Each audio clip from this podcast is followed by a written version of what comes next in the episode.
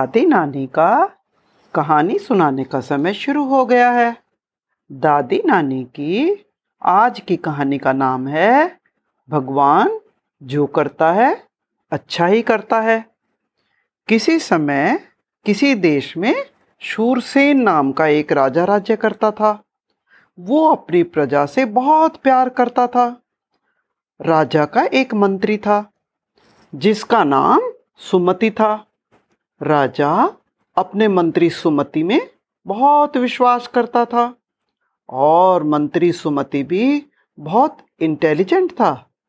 वो हमेशा कहता था, परमात्मा जो करता है अच्छा ही करता है।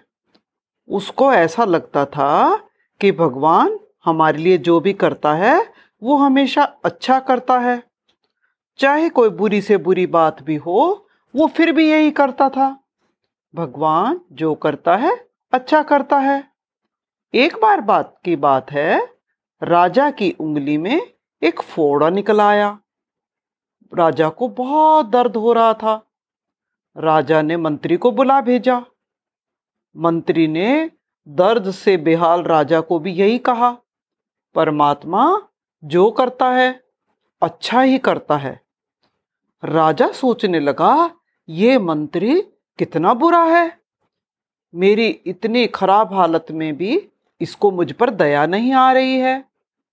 कुछ समय के बाद राजा के हाथ का रोग और भी बढ़ गया। राजा की उंगली बिल्कुल गल गई और डॉक्टर को उस उंगली को काटना पड़ा। अब राजा ने फिर मंत्री को बुलाकर भेजा। मंत्री ने फिर यही कहा, भगवान जो करता है वो अच्छा करता है। राजा बहुत गुस्से में हो गया। बोला, अरे दुष्ट मंत्री, तू तो बहुत बुरा है। अभी मैं बीमार हूँ। मुझे ठीक हो जाने दो। मैं तुम्हें मार डालूँगा। तुम्हें फांसी की सजा दूँगा। आखिर में राजा ठीक हो गया और पहले की तरह अपने राज्य के कामकाज करने लगा। एक दिन राजा की इच्छा शिकार खेलने की हुई। राजा ने मंत्री से शिकार के लिए इंतज़ाम करने को कहा। मंत्री ने राजा की आज्ञा के अनुसार सभी इंतज़ाम कर दिए। राजा घोड़े पर सवार होकर मंत्री और बहुत से सेवकों को साथ लेकर जंगल की ओर निकल पड़ा। जब वो बहुत घने जंगल में पहुँच गए तो राजा ने सेवकों को एक तरफ़ ठहर जाने को कह दिया। और मंत्री को साथ लेकर भयानक जंगल की ओर निकल पड़ा। राजा को मंत्री पे बहुत गुस्सा था। वो सोचता था, इस मंत्री को तो मुझे मार ही देना चाहिए। जब वो घने जंगल में पहुँचा तो जंगल के बीचों बीच रास्ते पर घूमते घूमते वो एक कुएँ के पास से गुजरे।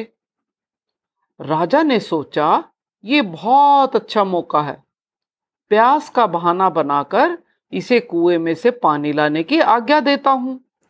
जो ही ये जल निकालने के लिए नीचे झुकेगा तो मैं इसे कुएँ में गिरा दूँगा। राजा ने जैसा सोचा था, वैसा ही कर दिखाया। मंत्री ने गिरते गिरते भी वही पुरानी बात कही, परमात्मा जो करता है अच्छा ही करता है। इतने में शाम हो गई और रात हो गई। अब राजा को जंगल से बाहर निकलने का रास्ता ही दिखाई नहीं दे रहा था। चारों तरफ़ जंगली जानवर घूमने शुरू हो गए थे। आखिर थका हारा राजा डर के मारे एक पेड़ पर चढ़कर जा छिपा और अपने घोड़े को उसने पहले ही एक पेड़ से बाँध दिया था। बहुत काली रात हो चुकी थी। इतने में किसी दूसरे देश के राजा के सैनिकों का एक बहुत बड़ा दल उस जंगल में घुस आया। वो दल अपने राजा के लिए, कोई बलि देने के लिए आदमी ढूंढते घूम रहे थे। उनके राजा को भगवान के आगे, देवी के आगे किसी आदमी की बलि देनी थी। और ये सैनिक किसी भी ऐसे आदमी को ढूंढ रहे थे, जिसे ले जाकर अपने राजा को दे दें। घोड़े को पेड़ के साथ बंधा देखकर उनको विश्वास हो गया कि इसका स्वार भी आसपास छिपा बैठा होगा। वो लोग मन मन में बहुत खुश हो रहे थे। अगर कोई आदमी उनके हाथ लग जाएगा तो सुबह ही उसे राजा के पास ले जाएँगे और राजा चामुंडा देवी को उसकी बलि चढ़ाएगा और उनका काम भी पूरा हो जाएगा। इतने में एक सैनिक कूदकर पेड़ पर जा चढ़ा और उसने राजा को देखा। राजा को बांधकर वो नीचे उतार लाया।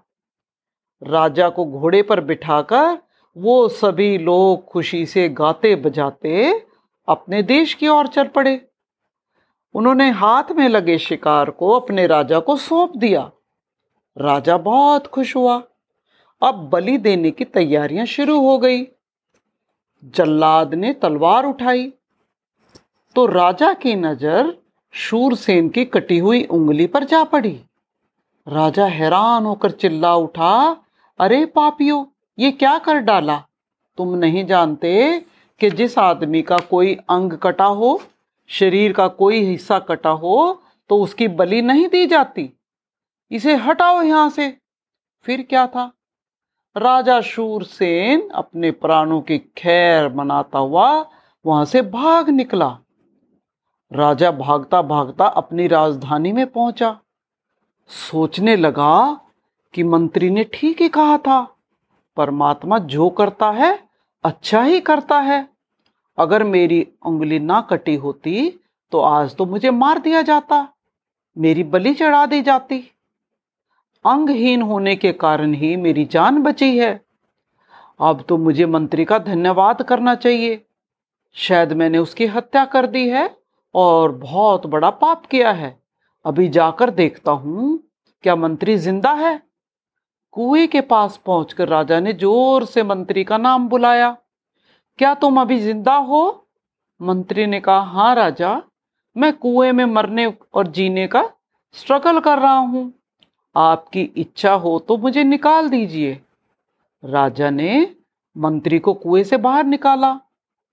बार बार अपना कसूर माना। मंत्री से माफ़ी मांगी। मंत्री ने कहा, महाराज, परमात्मा जो करता है अच्छा ही करता है। मेरा कुएँ में गिरना एक अच्छी बात थी। अंगहीन होने के कारण आप तो बच जाते, लेकिन मेरा तो सारा शरीर ठीक ठाक है। मंत्री के सैनिक मुझे पकड़कर राजा के पास ले जाते और राजा मेरी बलि दे देता। इसलिए जो हुआ है, वो अच्छा हुआ है। परमात्मा जो करता है अच्छा करता है। दोनों खुशी खुशी अपनी राजधानी में लौट आए। तो बच्चों, आज की कहानी यहीं खत्म होती है।